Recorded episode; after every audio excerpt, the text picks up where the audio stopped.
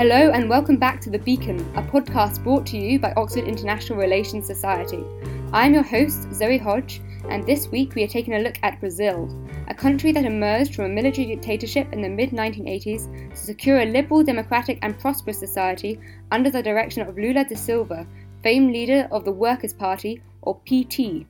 Recently, however, the country has been rocked by a corruption scandal exposing dozens of politicians involved in bribery with some of the biggest companies in Brazil. Known as the car wash or Petrobras scandal, the public outrage, enhanced by an economic recession, has led to the impeachment of the President Dilma Rousseff and an ongoing criminal investigation. But before we examine that, let's turn to Dr. Diego Sanchez Ancochea, an associate professor in the political economy of Latin America here at Oxford. He gives us a quick overview of Brazil's economic situation until the recent upsets. So, so I think Brazil has been called for many years the country of the future because um, it has so much promise in terms of uh, its geography, in terms of its agriculture, in terms of how much it had grown, in terms of the people, etc. That it was um, then interesting that for a long time, because of all kinds of problems, that promise was only materialized at times. So the 1970s, for example, were a period of very, very high growth, but with uh, a lot of inequality. So it was almost a promise, but not really the promise. Um, and also institutionally, it was always a, a, country with a lot of problems. So then suddenly you arrive to the 2000s, you have a new government um, winning the election, and then you have the commodity boom, so things being much better in Latin America in terms of uh, the price of commodities and how much money countries were getting from that. And Brazil starts doing extremely well. Um, and if you link that to the fact that it was always considered the economy and the country of the future, then it was almost like the future was materializing finally.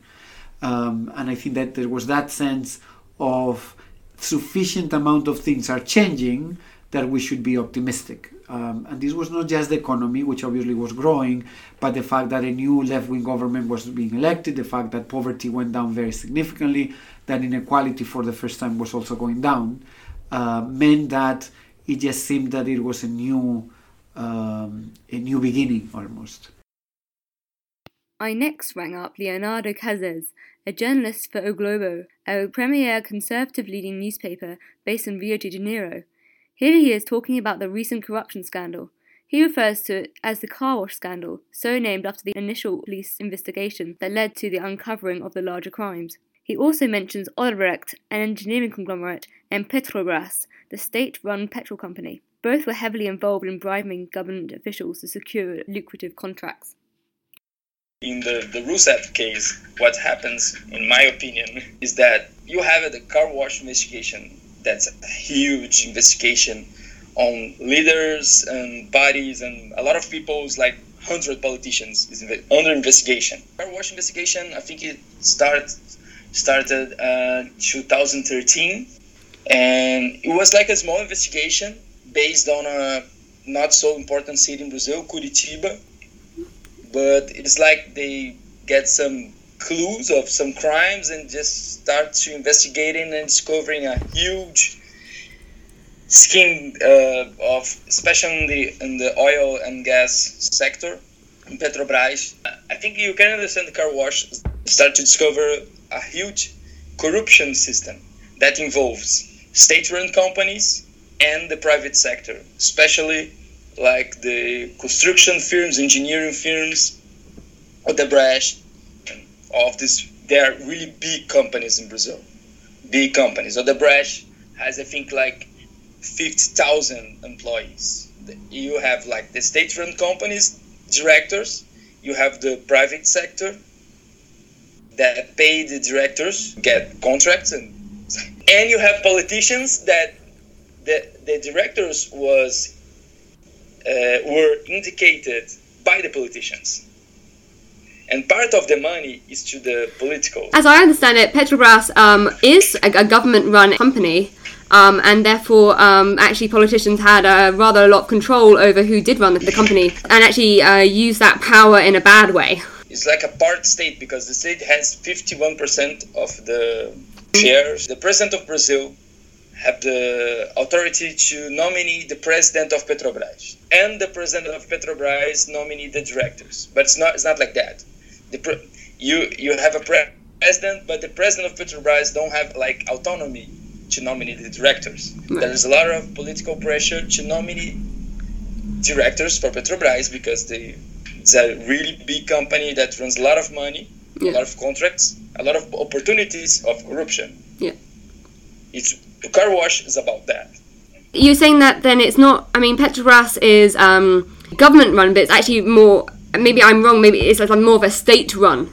So in fact, um, all of the parties are therefore implicated in some way, shape, or form. You know, they all have their hands slightly dirty. Yeah. Is that is that what the general population of Brazil sees it as, or do they see it as very Yeah, much a the Workers' Party problem? no, no, no. We- All the corruption, the corruptions of is in all places. It's like it, it, it's, it's not. Uh, we think that Pet, Petrobras is like a for for Brazilians. Petrobras is a really it's it's a reason of proud, a national proud, hmm. and that's really complicated. When when the corruption when we when we see corruption Petrobras in that scale of corruption, that's really it hurts. It hurts the Brazilians because Petrobras is like the our state-run company with a beautiful history. It's like the dream of the fathers that my son goes to Petrobras and be an engineer of Petrobras. It's like it's like the, the dream of the families. You know, I have a, a cousin that wo- that works in Petrobras. It's like really hard to enter the company. When he he got in the company, was like, oh my god. My Francisco is in Petrobras right now, and it's re- really it's kind of waste relation. Perception of the public is like all the parties are involved, all the parties are corrupted, all the politicians are corrupted. Today, the, the people in Brazil don't believe in politicians. Leonardo goes on to explain how ingrained corruption is in Brazil. Corruption has a long history in Brazil. Mm-hmm. Just from the beginning, when the Portuguese arrived here, arrived here, and it starts with, with them. Corruption is a huge problem. We have some difficult with the idea of public space or public sphere. We don't have some a line between the, the private sphere and the public sphere. They are all always merged. And this is this is where the corruption starts. Give to you an example. I have a problem with my car, something of docu- la- lack of documentation. So I have a friend that works in the trans- uh, department of transport of Rio. So I call my friend. Oh, can you help me with that? You know, like not the formal way, but the informal way. And for the Brazilians, it's not corruption. You know, if you don't go through the formal way, you go to the informal way. Like I have a friend, I know somebody, I know someone who can help uh, help you with this problem, and it's happened all the time. You know. But this scandal has taken place within the larger crisis of economic recession, as felt throughout the world to varying degrees and different schedules since 2008. Let's check back with Dr. Sanchez Ancochea on how Brazilian society has reacted to these economic developments, both abroad and at home. I think it's a combination of um, international conditions being more important than we thought about them, uh, the um, the success and the fact that now they have changed so dramatically, and b the fact that maybe solving some of the uh, struggles and um, conflicts within society in Brazil was going to be more painful and more slow than we thought. Yeah, because as I understand um, Brazilian politics, and I'm absolutely no expert whatsoever, um, but it's quite divided. Um, and I, we talk about, I think, uh, in, in the UK about polarization as being a sort of um, recentish thing where people kind of fighting each other on, on the middle class liberal elites versus the people. Um, but in Brazil, it seems to have been going on uh, for a longer time, and just from what I've been reading, uh, it's divided on very much economic lines with the uh, amount of inequality financial, economic inequality, and a racial inequality apparently in Brazil. Do you think the polarization has got so much worse, or is it always been like that? It's a great question. So, um, economic polarization was always very large, right? So, uh, Brazil is, with South Africa and a few other countries, one of the most unequal countries in the world, and that just means that um, while this this coefficient that we use, the Gini coefficient to measure inequality, is only 0.3 in many European countries. It's 0.5, 0.6 at the worst times in uh, Brazil. So it's a, it's a, it has always been a very, very difficult uh, problem. What was unique about the 2000s is that precisely that was changing. Uh, and that was changing at a time where economic growth was happening at the same time. So it seemed for the first time that you could reduce inequality without creating a lot of political polarization, that you could have the best of both worlds. And of course, when things change, it just turned out that that was less the case, that there was a lot of people from the middle class and the rich that were less happy than we thought about the very progressive and good changes that the country was experiencing. Okay, because I got I got the impression that um, uh, Lula da Silva um, was is not necessary was not necessarily the uh, socialist revolutionary that he was under the military dictatorship, um, and that actually, uh, in terms of Brazil being a sort of commodities um, based and exporting mm-hmm. uh, country of, of, of, beef and oil, um, that he became um, what in this country we would term kind of a Blairite mm-hmm. from our perspective, um, a politician or kind of um, being very much uh, for for the people still, um, but whilst courting uh, the big business. Uh, it was very much a third way. It was very much about redistribution in the margins, but that was very substantial at the moment where you were growing to change the lives of millions of people. So. Um, people for the first time bought the first car people for the first time were uh, flying from one part of Brazil to another. Airports were full of uh, people that were not there before. But at the same time, you are very, it's totally true that the 1%, the richest 1%, were doing nearly as well as before.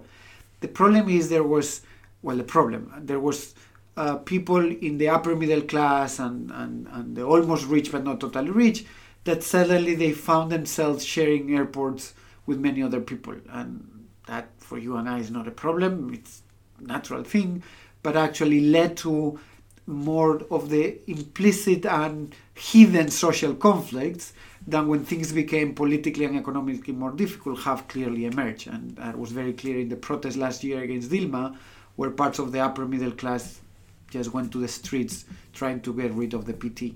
Brazil's talked about as kind of a really huge success for democracy, mm-hmm. huge democratic success. Um, you know, a, very very young democracy in terms of thirty years. Well, it's relative, isn't it? Mm-hmm. But um, one that was actually non-violent in largely uh-huh. in the way that it um, uh, changed, uh-huh. and one that was able to sort of shed um, dictatorship in a way and, and transition apparently uh, successfully we love to talk about huge changes and miracles, not just you, but the press. What we need to remember is that changes take place always slowly in most places, right? And uh, so, if I can rephrase your question, is yes, Brazil used the democratic institutions and the victory of the PT to slowly make the country more redistributive than before, more inclusive than before. There's very little doubt about that. But the problem is that change was a less dramatic economically. You were saying it before very well. The model, the economic model, didn't change a lot. It was still based on natural resources, etc., and much less on manufacturing goods.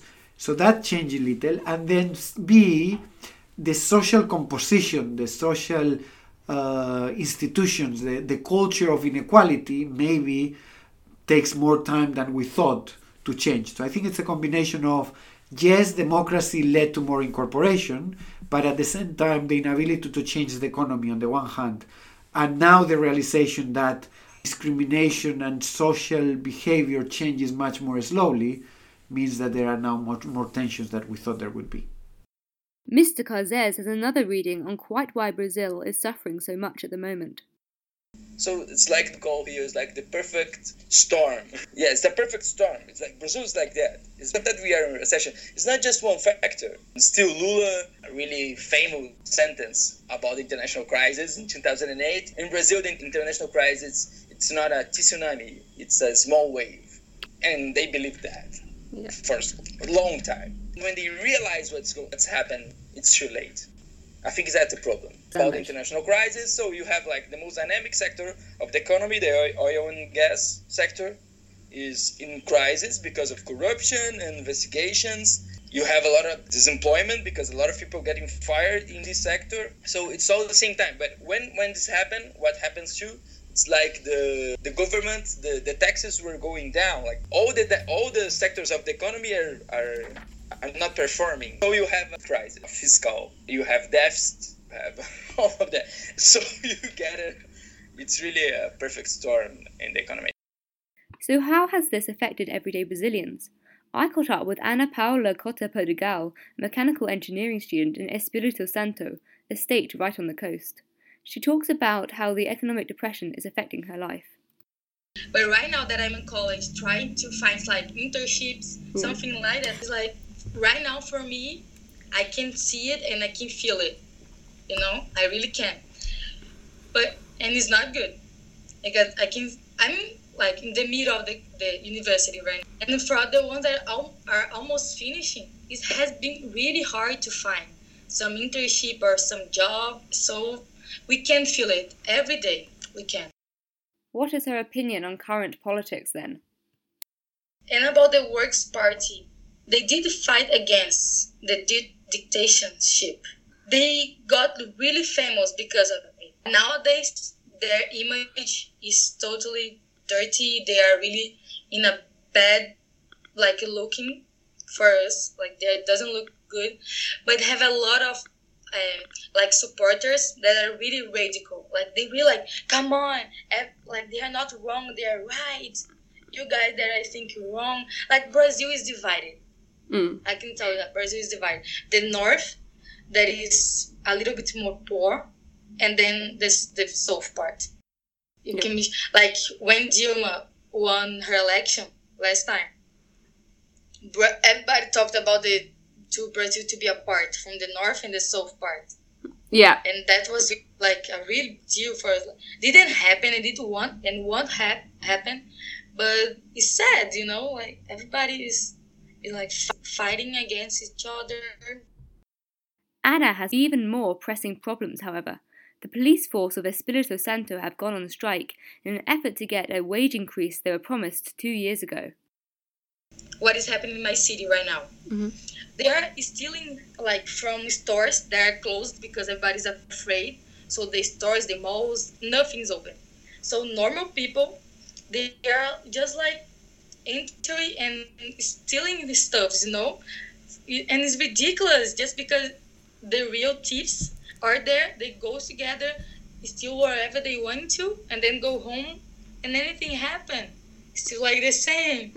and you see videos of that, like in two or three days, 75 people were, were killed.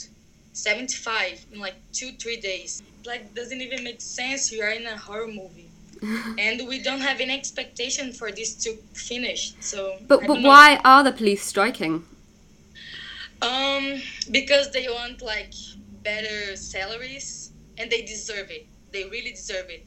But it's not that easy because, like, we are passing through a really difficult time, and we can't just like the government for my state can't just like oh okay we're gonna raise your salary and it'll be fine yeah. no it's really hard we need to take a conversation but for the cops the police to do strike is illegal so their families is in front of the place they work and blocking them to going out like to go into the streets to going to help people mm. so their families are the ones that are doing the strike in the name of them. That I mean, that's affecting you on a day to day basis. Like, yeah, that affects us for sure. Like, I'm not. I didn't go out home since Friday night, and this Thursday. Yeah, it's Thursday. So you've been so, in your in your room for in, no, my home. Yeah, yeah. In yeah, your home, my apartment for for a week. Everything stopped. Like my course didn't start because of it. So, so what have you been doing for a week? Just, just. I'm so bored. Like I'm the computer on the cell phone. Gym is closed as well, so I just like run on on the pool part of the my building, do something like like that. So, but I'm really bored. I can't handle it anymore. I'm really afraid that it's going to that other states gonna do the same. Because like imagine if Rio de Janeiro do that does that is like oof, a huge problem. Yes, yeah. It, I think it's oh it's much I think it's much worse than here. So it's gonna I don't know. The government needs to do something and needs to do something really fast. So, what do these crises mean for international relations? For this, I focus on Brazil's membership of the BRICS, the label for the group of supposedly emerging economies. Does this name mean anything in the era of recession? Again, we turn to Dr. Sanchez Ancochea, who had this to say about Brazil's geopolitical status. So let me say a few things that, about that question, which is extremely interesting. The first is um, how meaningful the BRICS were. It has never been totally clear, right? so this at the end is a, an expression coined by a Goldman Sachs um, economist and an expression that never quite reflected um, any political project whatsoever. Yeah. I mean, it was more at the end almost uh, public relations more than anything. And in fact, of those four countries, while very few people have uh, any doubt that China is obviously a big success, uh, still, despite all the economic problems and political problems, the place of Russia and Brazil was always unclear in the sense that they were primarily commodity exporters that were doing well because commodity prices were very high. Second is um, Brazil is not very dependent on trade um, because it's a big country. So, um, so Brazil has never been a country that wants to sign a lot of agreements because it's just much much more oriented onto exporting uh, commodities, and you don't need, and on developing your the domestic market. I think the place where um, the fact that Brazil is in crisis is tremendously sad is geopolitically, and it's in the relations with Trump. So I have no doubt that a stronger Brazil would be extremely important to do, to organize a better response from Latin America, for example, a closer relation between other Latin American countries and Mexico, um, and therefore responding by saying, "Look, uh, you are protectionist. Suddenly, this gives us the right to uh, be more independent in our policies, but also gives us the right to remind you all that we are a power. Uh, having a very weak Brazil has made that much harder and is very, very sad and very frustrating given that we need more powers against Trump. Leonardo Cazes has a different approach to Brazilian protagonism on the world stage. The protagonism of Brazil is important to see that. It's like this was a thing of Lula. It's that in the mind of Lula. And the government Lula that Brazil started to get this protagonism and the boom of the economic boom helped to do that. But it's not it's not like historical movement. It's not like Brazil. All the Brazilians want to be uh, in the club of the most important nations of the world. It's not like consensus in Brazil that Brazil wants to have a global voice. We have some political line that think yes, Brazil is big. Brazil have to have to have a global voice, have to have to be a protagonism in the global scenario. And another no, we just have to take care of our stuff. So to round up, we come back to Ana and her thoughts on the future of her country. We're passing through a really difficult time. Really difficult now. We we just have hope with yeah. us and hope to be everything be fine and that you need to be optimist. You can't have an you don't have another choice. So. you don't have another choice. I like that. Yeah, you mm. don't. Yeah, you can do your like your, your job and do what you want, do the right things that you think it is, and still optimist. In in five years' time, where would you like to see Brazil? Who would you like to see in government, and what would be your main priorities? I wouldn't like to see anyone that is in the government right now the system to be clean five years from now. Damn, that's a lot. It's really difficult to, to think about going back to the normal life. We were the seventh on the economic situation in the world like six years ago. So I wish I could see that again, but not with the corruption that we had and still have. I think we ha- we gonna be better. Like next year, we're gonna build ourselves again, but it's hard to say. In five years, it's, but we're gonna be better. That I can I can tell you. I'm sure that we're gonna be better. Mr. Cazes is decidedly less cheerful on the subject. The corruption never ends.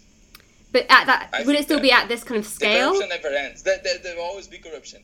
For the next 10, 20 years, we have leftist governments in Brazil, conservative governments, because the moral of the, the left it's on the ground. For, for the people in Brazil, the left was like, there's a lot of hope in Lula, a lot of hope deposited in Lula, and it was a kind of betrayal.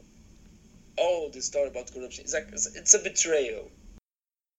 In Brazil, they have this expression, ending in pizza. It basically means that nothing ever comes of corruption scandals. Instead of serving jail time, most of the one fifth of congressional representatives that were implicated in the car wash scandal might well end up in dominoes if the saying is to be believed. What does Dr. Sanchez Ancochea think will be the consequences of recent events? So I think economically it's less meaningful in the sense that there will be not sharp changes in the model no matter who is there, but where there will, there will be big changes in how much the government commits to social spending. Um, the current government has frozen uh, social spending. I don't think this is something that the PT could do. If the PT, if, if it's re-elected in 2018, of course, will not be able to expand social spending nearly as fast as it did in the 2000s because the economic situation is much worse, but still would try to protect as much as of the gains as possible. Well, clearly this government is not. Well, what are the chances, though, of, of PT winning in 2018? Of winning the the congressional election, very little, but of winning the presidential, quite a lot. I really? Mean, well, the, the it all depends on whether Lula is convicted or not. If he's not and he can run, he's still a very popular politician, and it wouldn't be surprising if he's elected president. It depends if it ends in pizza or not. Totally. it depends a lot on, as I say, on uh, what the judges decide to do. If he is convicted, he will not be able to run, yeah. and a PT without Lula is unlikely to win. okay, okay, so he's still he's still a figure then. He's yes, still totally, totally. respected despite Absolutely. of his possibly dirty yes. things. And with that, we round off our podcast this week. If you want to share your thoughts on this topic or think there's anything we've left out, we are accepting submissions to our blog at oxirsoc.com. Thank you so much to all our guests, Dr. Diego Sanchez Ancochea, Mr. Leonardo Cazes, and Ms. Ana Paula Cotta Perligao, and to podcastthemes.com for our intro and outro music. Thank you very much for listening. Until next time, obrigado and ciao!